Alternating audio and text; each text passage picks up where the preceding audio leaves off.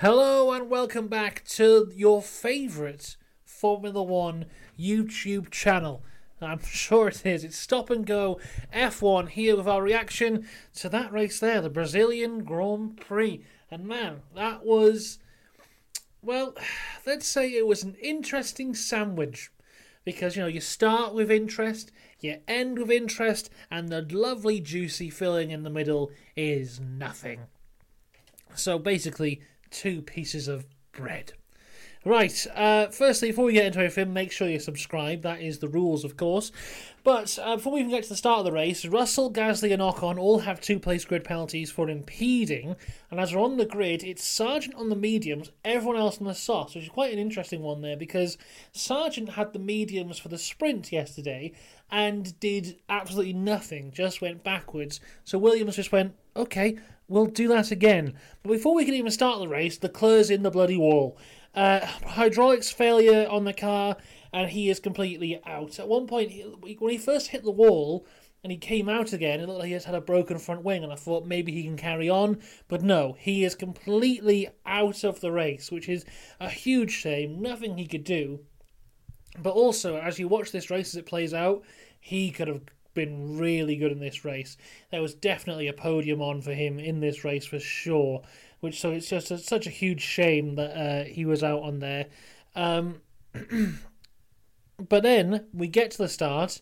It's lights out and away we go, and a huge crash here between uh, Albon and Magnussen on the start. Further up, Norris is up to P2, Hamilton up to P3. Uh, the safety car comes out, and it looks like Piastri is out, and also is Ricciardo. What really happened here is Albon tries to go around the outside of Hulkenberg as Magnussen comes along on his left hand side as well, really sandwiching him. He can't back out because Ocon is right behind him, so he has to just sit there and accept it Albon clips Hulk clips Magnussen's no was it was Hulkenberg's tire, clips that, then goes right into the side of Magnussen. Both of those go off. The wheel off Magnussen, the wheel Magnussen then hits Piastri up on the front, breaking his rear wing. The wheel off Magnussen's car gets trapped underneath Hulkenberg's car, then flies up in the air and hits Ricciardo's rear wing. So a lot of people get a lot of damage within this one incident. It was absolutely crazy. If you're looking to point the finger, I don't really think you can, because the one who really started it all was Magnussen because he came over to the right uh, across Hulkenberg, but he had no idea that Albon would be going round the outside of Hulkenberg either, so you can't really blame him there. Hulkenberg couldn't back out because Ocon was there. it's just one of those typical racing incidents where lots of people get a lot of damage. Now, this also gets a red flag because the barrier was kind of destroyed, so they needed to fix that there. This now gives an opportunity for Ricciardo and Piastri, who are able to get back in the race because uh, they fixed the rear wing on both cars during that red flag period. But they both start from the pit lane, and what really kind of confused and annoyed me is because they um, got the damage on the first lap, they come into the pits. The race carries on with them in the pits because there's a safety car on, so they do get lapped during the race. And on the on the red flag restart, they're still a lap down. And at first, I thought this was a mistake uh, because it didn't make much sense to me. But it's not, apparently. Apparently, if you're a lap down and it gets a restart on a red flag, you stay a lap down, which makes no sense whatsoever. If you're restarting the race, restart the race. I don't see why they need to be a lap down because that really ended their lap, their end their race for them. The only thing that could have saved them would have been a safety car, and we didn't have one of them. At one point later on in the race, they said that Ricciardo and Piastri had actually unlapped themselves up to P6. So it looks like we have to check this later on as we look through the stats when the stats will come out later on tonight. But it looks like Ricciardo and Piastri had a secret banger of a race which wasn't shown whatsoever because they were just constantly unlapping themselves throughout the entire race, and nobody seemed to care. At one point, they were 1 minute and 20 seconds behind the rest of the grid. I think they finished about 15 20 seconds off, so they did fantastically well for absolutely nothing. So there you go, that was Piastri and Ricciardo's race. As we have the restart, though, Max leads uh, away from the restart. Uh, Lewis Hamilton gets alongside uh, Lando Norris, but manages to lock up. Then down into turn four, Alonso is able to get past Lewis for P3. And then further down, Perez gets past Russell for P5. Uh, Ocon is the first to stop on lap 15, and he's followed in by Zhou Guan Yu. That's on lap 16.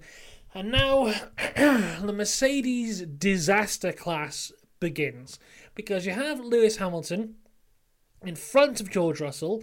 George Russell has got more pace, but the team are refusing to have them swap positions and is actually telling Russell to stay behind. What this did here is completely sacrificed all the pace Russell had, and also because Russell had to stay behind Lewis Hamilton, but there was quite a queue it meant that Russell's tyres were just burning up. So any uh, pace he could have had is gone. Any pace he could potentially have is gone because his tyres are dead.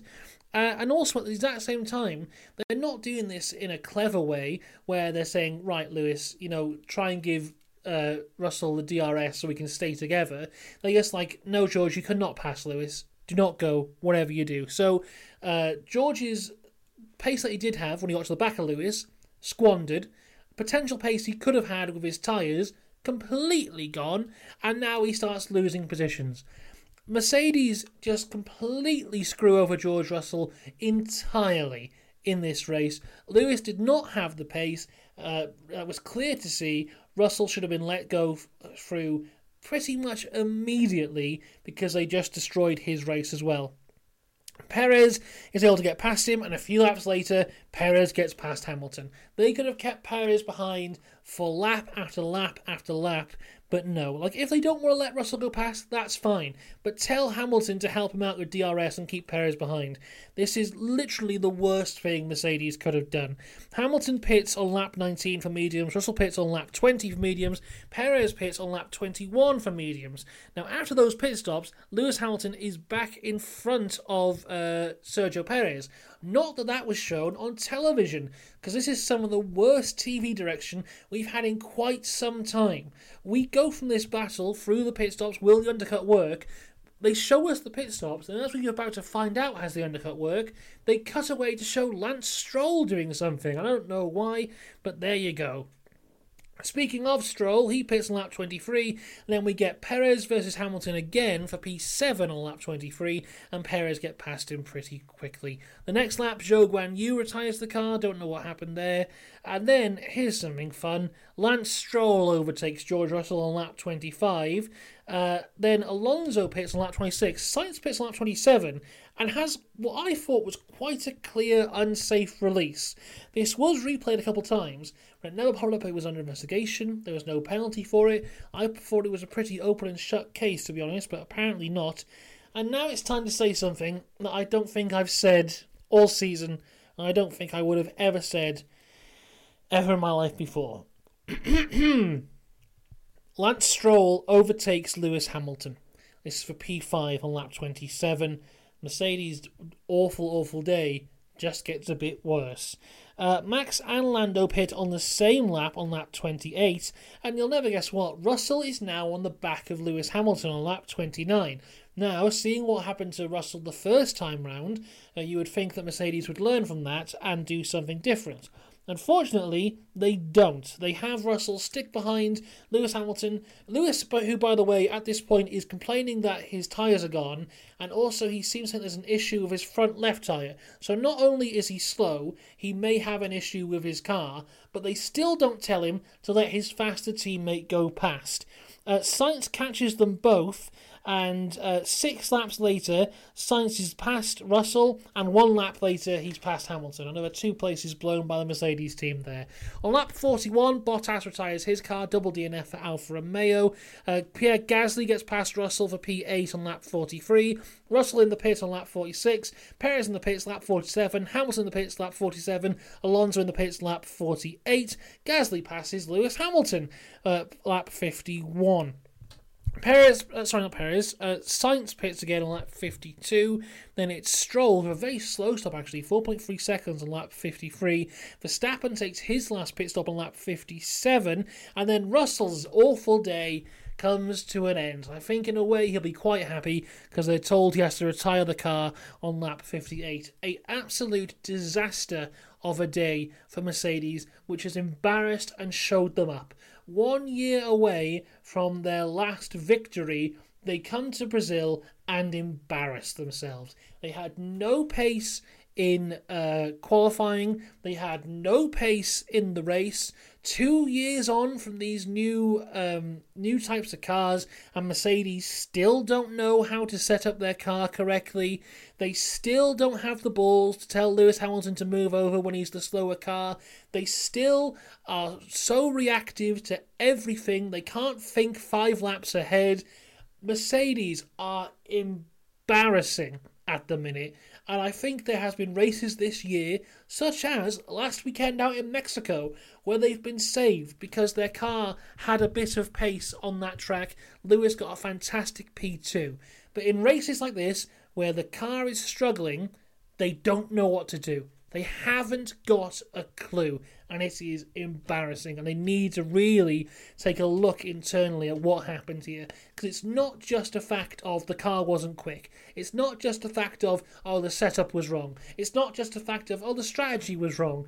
It's everything they did was wrong. Every choice they made in this race was the wrong choice. It was awful for Mercedes. Moving on, um, Norris pits on lap 60, and then we get this fantastic little battle between Alonso and Perez, where it kind of snuck up on you because Perez was in the DRS of Alonso for what must have been about 10 laps, maybe 15 laps, and he just looked like he was stuck behind, couldn't really do anything. He would get in the DRS up to turn 1, wouldn't be able to get it, down to turn 4, wouldn't be able to get it. Then Perez took some awful lines through sector 2 and sector 3, braking late, taking the wrong line, massively screwing it up, but having the pace in the Red Bull to just stay within a second to keep the DRS and repeat and repeat and repeat. Uh, but on lap 70 of 71, Perez decides to actually drive the racing line and stay behind Alonso, and Perez gets past for P3 on lap 70 of 71. Alonso goes, Excuse me, no thank you. On a lap 71 of 71, Alonso gets back past for P3. We cross the line. Max wins from Lando Norris. Then it's Alonso and Checo battling to the line. Alonso in the lead, Checo on DRS crosses the line. Alonso ahead by 0.053. Fernando Alonso's first podium since the Dutch Grand Prix. Mad stuff here, mad stuff. Uh, Checo in fourth, Stroll in fifth. Aston Martin, what the hell has happened here? We've had two races of them now in Austin and in Mexico where they were god awful. Mexico, they were probably the 10th best team on that grid. Shockingly bad. They turn up in Brazil and they've just gone, oh, guys, we've put the upgrades on the right way round this weekend. I'm looking forward to seeing in Las Vegas now. Where do they go? Do they stay here as like the third fastest team again? Or do they go back down? Is it just like a, their car works around Brazil? What could it be? I really don't know. But yeah, fantastic position for Stroll as well. This is Stroll's second top five finish of the year. His first one was that mad Australian race at the start of the year when realistically he should have been like ninth, but everyone in front of him DNF'd and he finished fifth. This is his first fifth place finish on what basically is a real pace. The only people who, the only person who DNF'd who could have possibly, yeah, start again.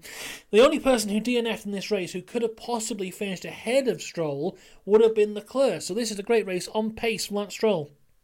Carlos Sainz is sixth uh, in the Ferrari. Gasly in seventh. Good race from him. Hamilton has to settle for eighth after coming into this weekend. A lot of people pointing at Mercedes as a car that could do well here. The data coming out of FP1 says Mercedes doing well. They'll be very disappointed with that. Yuki Tsunoda is in 9th, Ocon 10th, Logan Sargent has a decent result to finish 11th, Nico Hulkenberg in 12th, and it was Ricciardo 13th, Piastri 14th, even though I do think those two had a much better race than what the results would tell you. so there you go. Lando Norris got driver of the day. I'm not sure if I fully agree with that. Great race for him, but I do think maybe someone like Alonso or even a Stroll could have uh, uh, bragged driver of the day uh, this weekend. Uh, yeah, lots of good stuff from this, lots of bad stuff from this. It's destroyed my F1 fantasy team, I'll tell you that for free. But yeah, interesting stuff coming out of Brazil. Of course, next week there is no F1, but there will be videos here on this channel. We'll have a special video coming out on Friday. But also, if there's any news within the week that we need to discuss, I'll be here on Saturday to discuss that with you. So that should be a pretty fun one. Until then, though, let me know what you thought of this race in the comments. Let me know, do you think it was as bad as I think it was for Mercedes? We'll have to wait and see the repercussions of this weekend. Until next time, though, have a good one. I'll see you next time. Goodbye.